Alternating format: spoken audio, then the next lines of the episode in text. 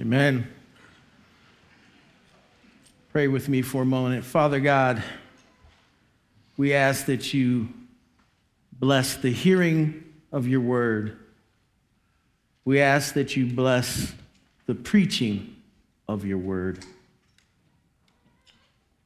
These things we ask and pray in Jesus' name. Amen. Well, good morning, Redemption Tempe.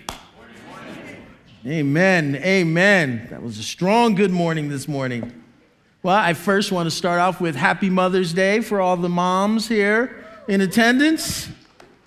Amen. Amen.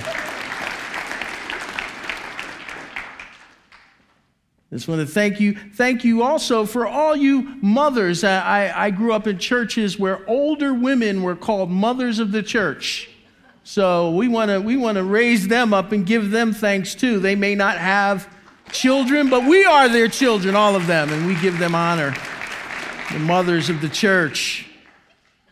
So this morning I want to start off with this idea that that uh, truth and biblical truth and biblical correctness is important.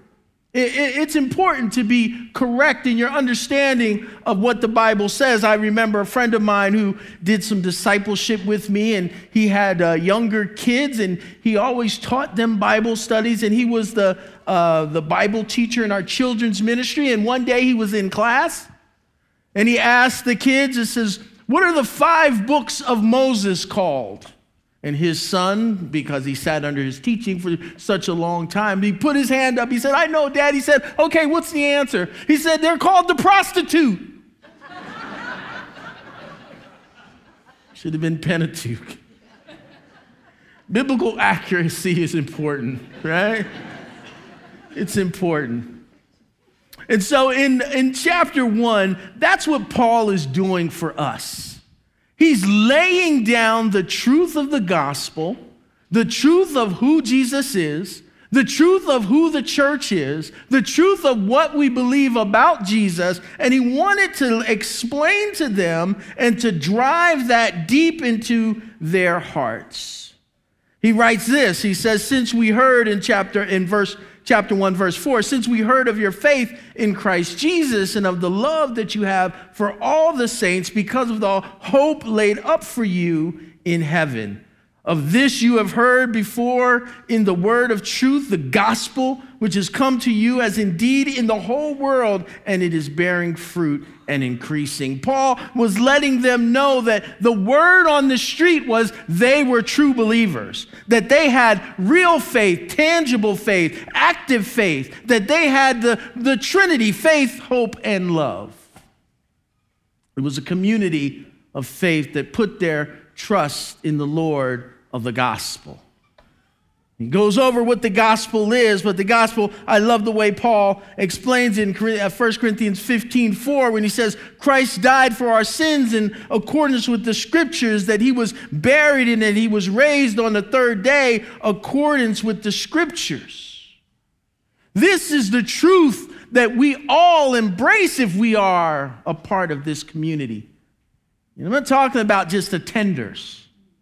I'm talking about those whose hearts have been changed by the Spirit of God. They've been translated from the, the, the spirit of, of darkness into the spirit of light, and they believe in Jesus. They believe in what we know about Jesus, what this Bible teaches about Jesus, and they have this love for Him in community. Word on the street was that they were true believers, that these young believers, this young church, had the three ingredients in verse 4 faith in Jesus, love for the saints, and a hope laid up in heaven. But in spite of that, see, this is a good one right here. I'm going to pause. In spite of that, they had the right theology, they had the right doctrine, but in spite of that, there was a rising heresy in Colossae. And I didn't mention this in the, in the, in the first service because this is my favorite service. So I give you a little extra, right? Give you a little extra, give you some extra, give you the big piece of chicken, right? This church had a group of Jewish believers, a Jewish community lived in Colossae, and also a group of Greek uh, um, uh, Gentiles, a mixture of people lived in Colossae. And they were very close. They were so close and loving on one another that their closeness also allowed them to embrace the theological error on both sides. They were so close, listen, they were so close that they were getting things all messed up because they were talking to one another, and the, and the Jewish uh, uh, people in the community were giving them some extra things that they were trying to add to the gospel. And the Gentiles were giving them some extra things that they were adding to the gospel. We know that it had two components the Greek philosophy component and Jewish legalism. The Jewish legalism that denied the deity of Christ, believing he was like an angel, and it denied the suffering of Christ. So we see Paul throughout this great epistle addressing the error directly and indirectly. There's a need for theological clarity, theological accuracy. Mispronouncing the Pentateuch is one thing, misunderstanding who Jesus is could have eternal consequences. Chapter 1, verses 1 through 23 is very important for us to understand. There's great theology in that portion of Paul's letter. But that being said, to our text this morning, Paul writes, Now I rejoice in my suffering for your sake, and in my flesh I am filling up what is lacking in Christ's afflictions for the sake of his body, that is, the church. And Paul says, Now I rejoice in my suffering. You see, God's use of Paul's suffering to give assurance to believers was to give assurance to believers that God is at work. See, they were feeling bad about Paul being locked up. Paul had been arrested a few times and he found himself in prison again, found himself locked up, found himself in a situation that John Lewis would call good trouble. But he rejoices in the suffering.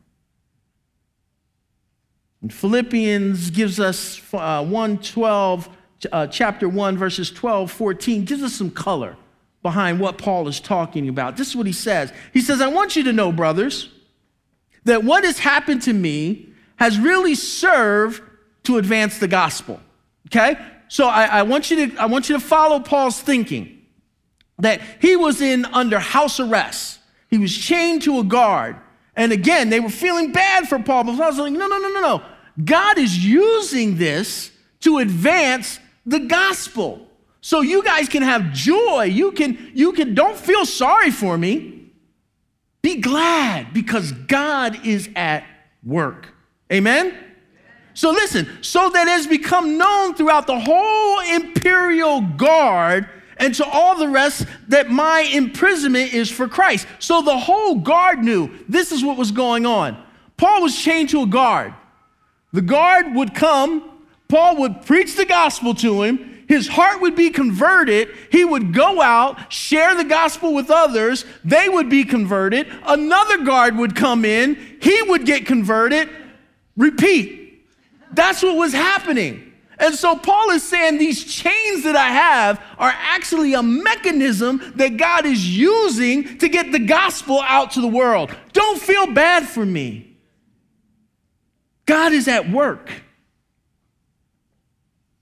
Most of the brothers, back to the text, having become confident in the Lord by my imprisonment, are much more bold to speak the word without fear. It was doing something to the brethren. They were saying, man, if this is what Paul is doing and the gospel is going out, we can do it too. God can move through anything. And so Paul was using this to, to encourage them. Because God sometimes uses suffering for the advancement of the gospel. Now, this isn't personal suffering, right? This isn't the things that we go through. Remember, Paul was the, was the leader of the church at that time. He was, he was the most prominent figure in the church at that time. And so Satan's idea is if I can stop Paul, I can stop the gospel. Right? A very different than the suffering we go through. This is actually a dark thing that Satan is doing against the church. It still goes on now. He's trying to stop the gospel from spreading. And Paul says, rejoice. One of the things I was thinking about was how God uses different things to advance his gospel, right? I, I, I see in Jonah, remember Jonah? He didn't want to go to Tarsus, so he gets on a ship and goes the other way. And the text says God hurled a storm at Jonah. God does that sometimes, right? We don't know what God is doing, but we do have a perspective that we can look back on and we say, oh, I see what God was doing. I see his hand. One of the things that I was thinking about was, was what happened in the church with COVID. That we were, we were separated from one another. Remember that time? Wasn't too long ago right? We were separated from, we had to do church through television, right? And remember how we felt when we got to come together again. That, that first service that you were here, how did you feel? You know, I think that one of the things that God may have been doing was showing us that we were taking for granted the time we had together. We, we, we had this movie theater type of, of, of experience with church, right? We come in, we watch the show, and then we leave. It's not what church is.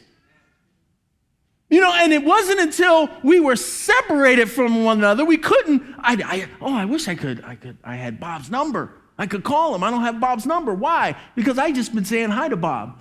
Never asked Bob for his number. Never asked Bob how he's doing, just, hey, Bob. How often do we do that? God wants us to have deep fellowship here, not just this hi and bye movie theater experience. But I digress. There are two things I want to flesh out of the text as it relates to community that I believe would be helpful for us this morning.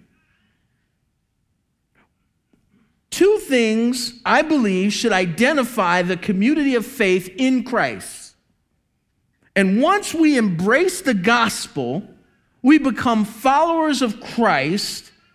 And then what flows out of that? What do people pick up about us? If we were to take an assessment of everyone who had visited this campus for the whole year, and just ask them, what do you think about this community? What do you feel? What do you smell? What do you sense about this community? What would it be? We should know what it is because Paul says what it should be is hope and love.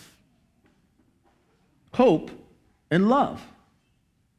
We should be a community of hope and a community of love. Simply put, the Christian community is composed of those who love Jesus and fellowship with each other.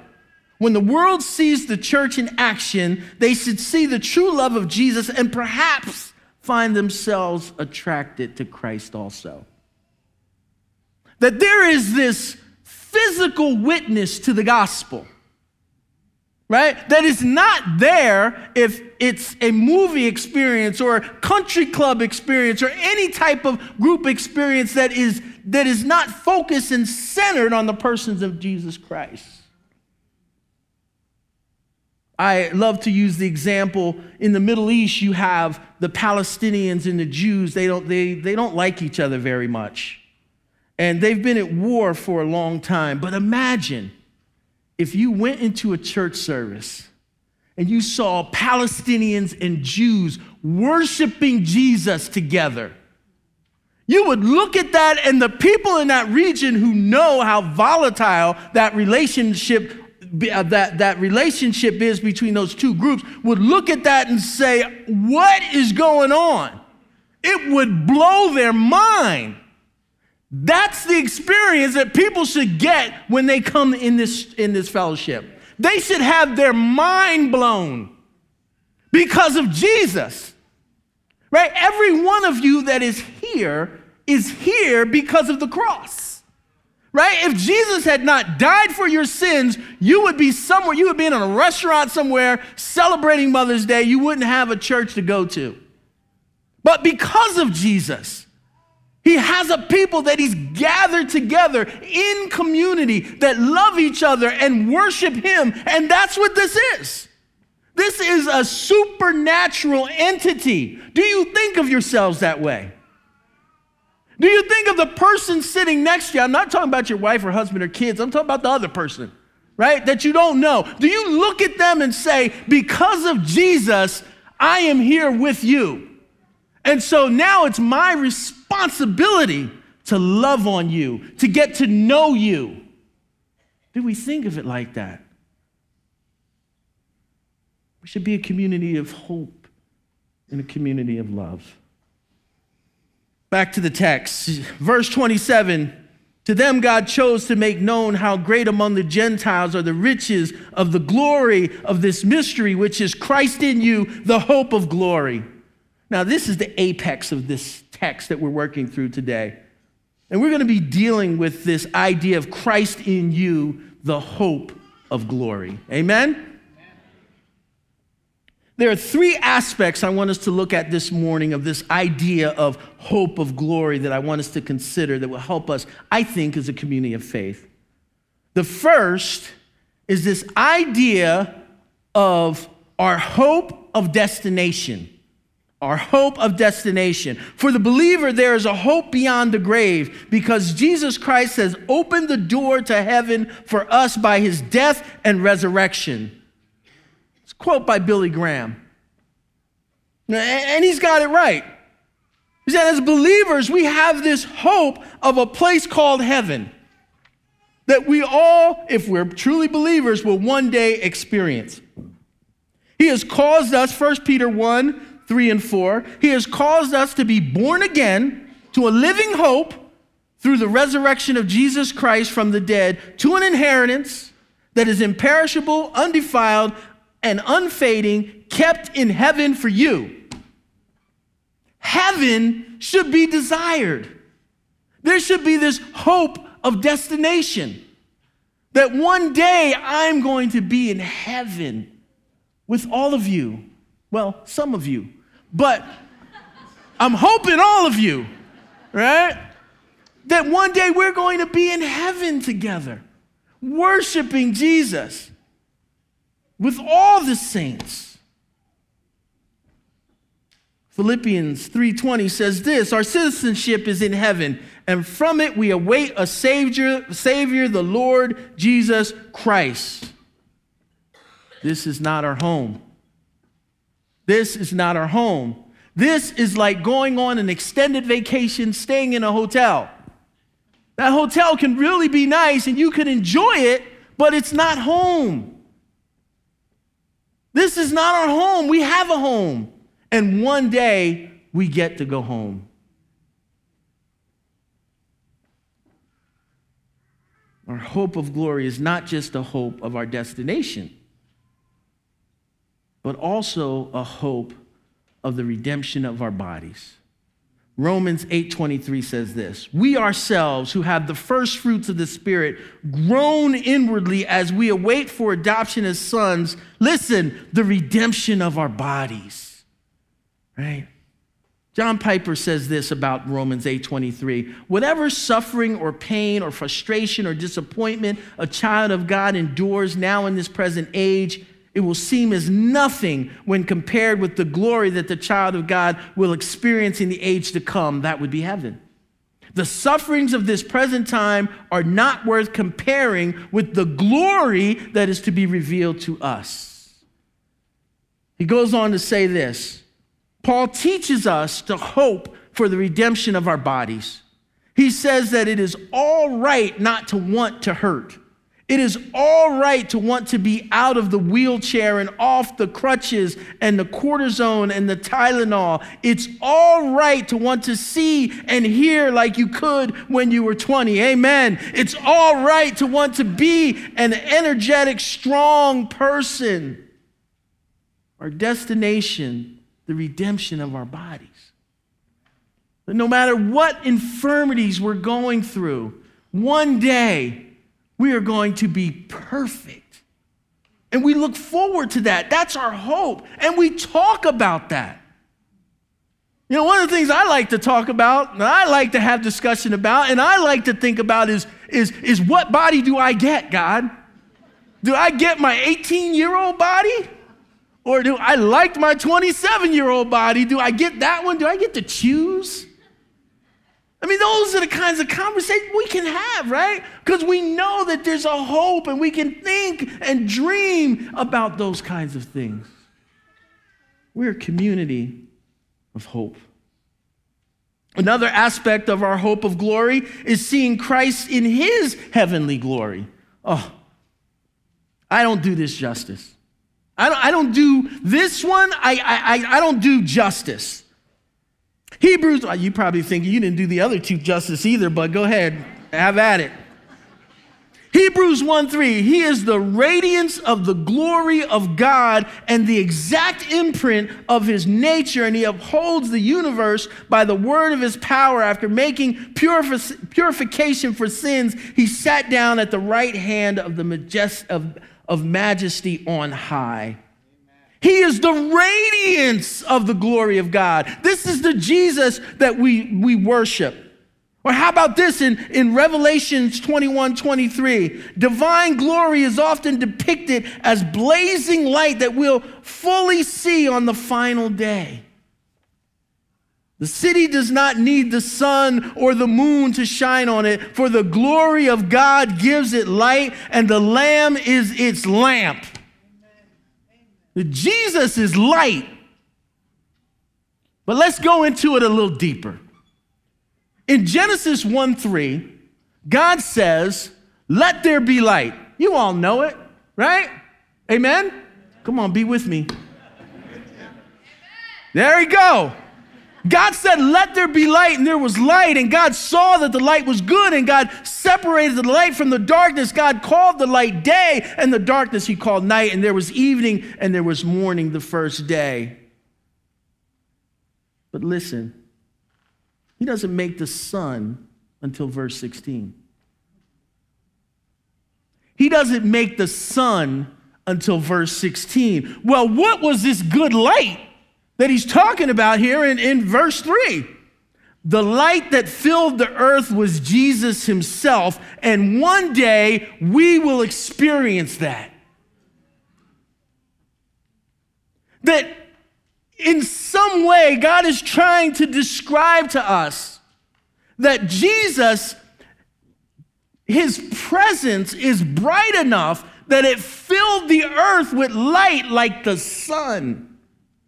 And something about, and we don't know because we've never been there, but something about being in that presence, seeing that light is awesome. It's unbelievable. It, we don't even have the words to describe it. It is so beautiful. And we one day will experience that together. We sing in Amazing Grace, there's a, there's a verse that says, And when we've been there 10,000 years, bright shining as the sun, we've no less days to sing God's praise than when we first begun. It's this idea that for 10,000 years, we experience this light of Christ, and it's like a day. It's so awesome. We are a community that puts our hope in Jesus Christ, that through his death and resurrection, he has given us this great hope and lives in us. The future destination. This place is not our home. We long for something better. we long for something better, not just individually, but corporately. We long for something better. We long for the redemption of our bodies as we deal with aging and sickness and, and whatever sin has placed in this earth that bring about this, this, this suffering for humans. We long for the redemption of our bodies. That one day this is not going to be true. And one day we hope that we experience Christ in all his heavenly glory, and it will be spectacular. We are also a community of love.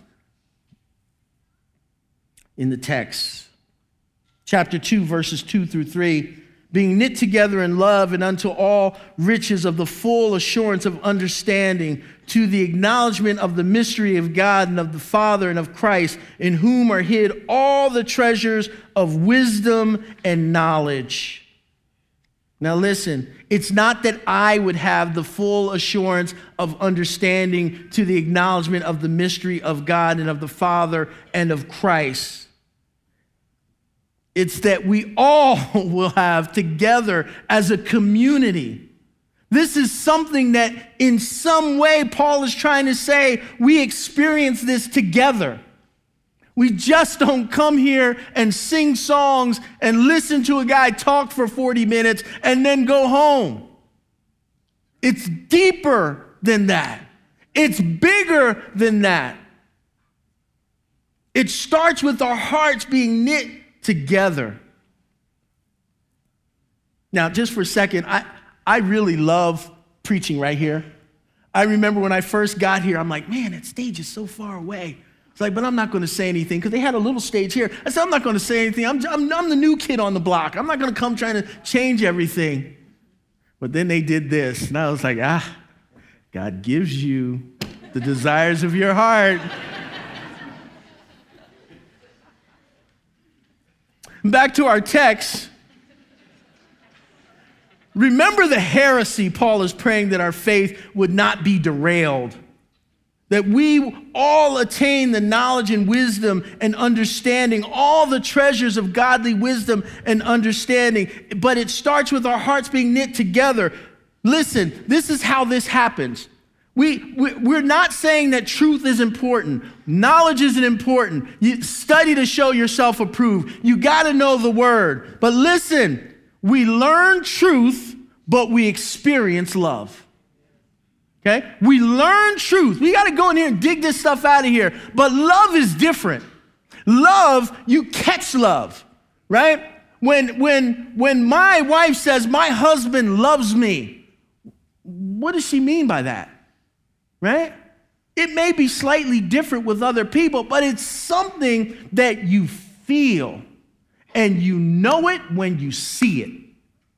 And that's what we do. That's why our hearts need to get knit together so that we can love one another because this person might just need a, a conversation, a call every once in a person. This person might need something else. That person might need something else. Our needs need to be met here, spiritual needs I'm talking about, but also our personal physical needs too.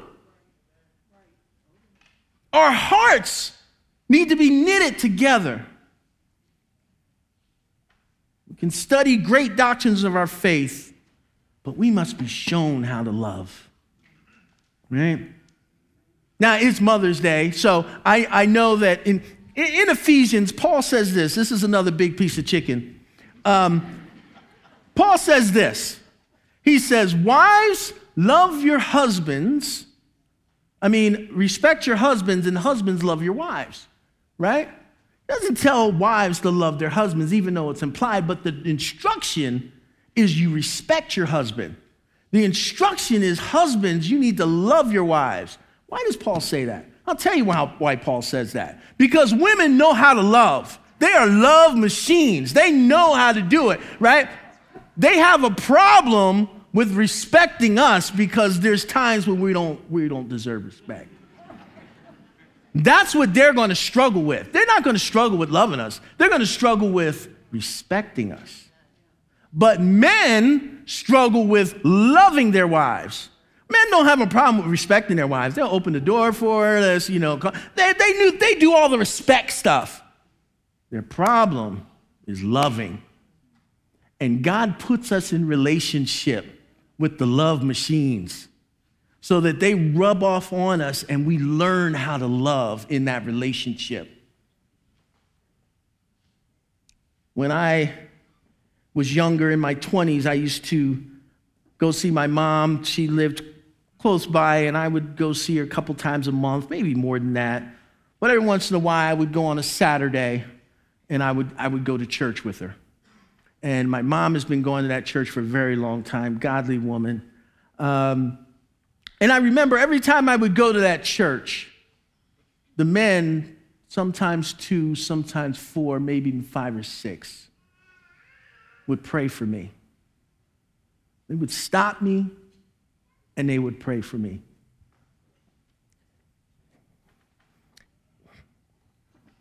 And I remember thinking about, wow, this is amazing. I don't know what this is. I'm not even a believer, but I like it. I feel it. This is doing something to my heart. And as I got older and I started walking in my faith, I, rem- I reminisce back to that moment. And listen to this it wasn't so much that they loved me, it was in a sense. But really, they were praying for me because they loved my mother. I love you so much that as you bring this need to us, I don't this guy doesn't have to come but once a year, but when he comes, we love you so much that we're going to pray that God changes their heart. That's church. That's what this knitting their hearts together meant. That, that your concern now becomes my concern. Your needs become my needs. Your desire becomes my desire. And as a community, we lift up Jesus by having an expression like that. We learn truth but we experience love. In his book, Mere Christianity, C.S. Lewis writes Do not waste your time bothering whether you love your neighbor. Act as if you did. As soon as we do this, we find one of the great secrets. When you are behaving as if you love someone, you will presently come to love them. The remarkable growth of the early church in the Roman Empire was due to the kind of community they created, not in communes, but in networks of loyal, loving, humble, affectionate, respectful, sacrificial relationships. The fearful and fragmented pagans saw it and were drawn to it. In other words, there are reasons for why Paul commands us to love each other with affection and outdo one another in showing honor. These things are not like Christmas ornaments on the tree of faith. They're like branches or fruit on the tree of faith. They belong to the very nature of who we are in Christ. What I'm talking about, this community I'm talking about, is who we are. This is who we are. This isn't a counterfeit. Listen to a guy one time, and uh, as a counselor, and and and the wife was was was um, in there, and she was telling, she was complaining about her husband, saying, "This isn't the man that I married. I got married, and he's so different now. I don't know who this man is." And the counselor said, "No, no, no." He says, that's who your husband really is the guy that you see in front of you. The guy you were dating was the fake. You see, sometimes in Christianity, we try to fake it with superficial things and even by deeper things like knowing your Bible, quoting scripture, being able to articulate doctrines. But Paul speaks to that in 1 Corinthians 13. He says this If I speak in the tongues of men and of angels, but have not love, I am a noisy gong or a clanging cymbal. If I pr- have prophetic powers and understand, listen, these are these next things I'm going to read are the things that Paul said this community had. Listen, in, in 1 Corinthians 13, and they understand all mysteries and all knowledge, and, and if I have all faith, so as to remove mountains, but have not love, I am nothing. If I give away all I have, if I deliver up my body to be burned, but have not love, I gain nothing.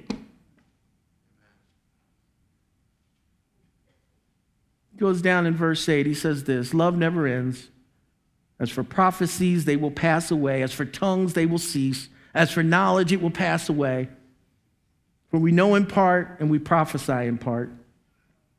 But when the perfect comes, the partial will pass away. And he says, When I was a child, I spoke like a child, I thought like a child, I reasoned like a child. When I became a man, I gave up childish ways. For now we see in a mirror dimly, but then face to face. Now I know in part, then I shall know fully, even as I have been fully known. Spiritual maturity is not so much about what you know, it's about how you're catching this idea of love. That's how you mature. Because this love is not fake. You can't fake it. You can't duplicate it. It comes from God. It's very unique. Only His people possess it. So you want to look, just find out if the guy that you're dating is a real Christian, see how he loves. That gal that you want to marry, see how she loves. I think there's so much divorce because people like that gal are dating fakes. And then they get into marriage and the real person emerges. And they don't have the love of God at all.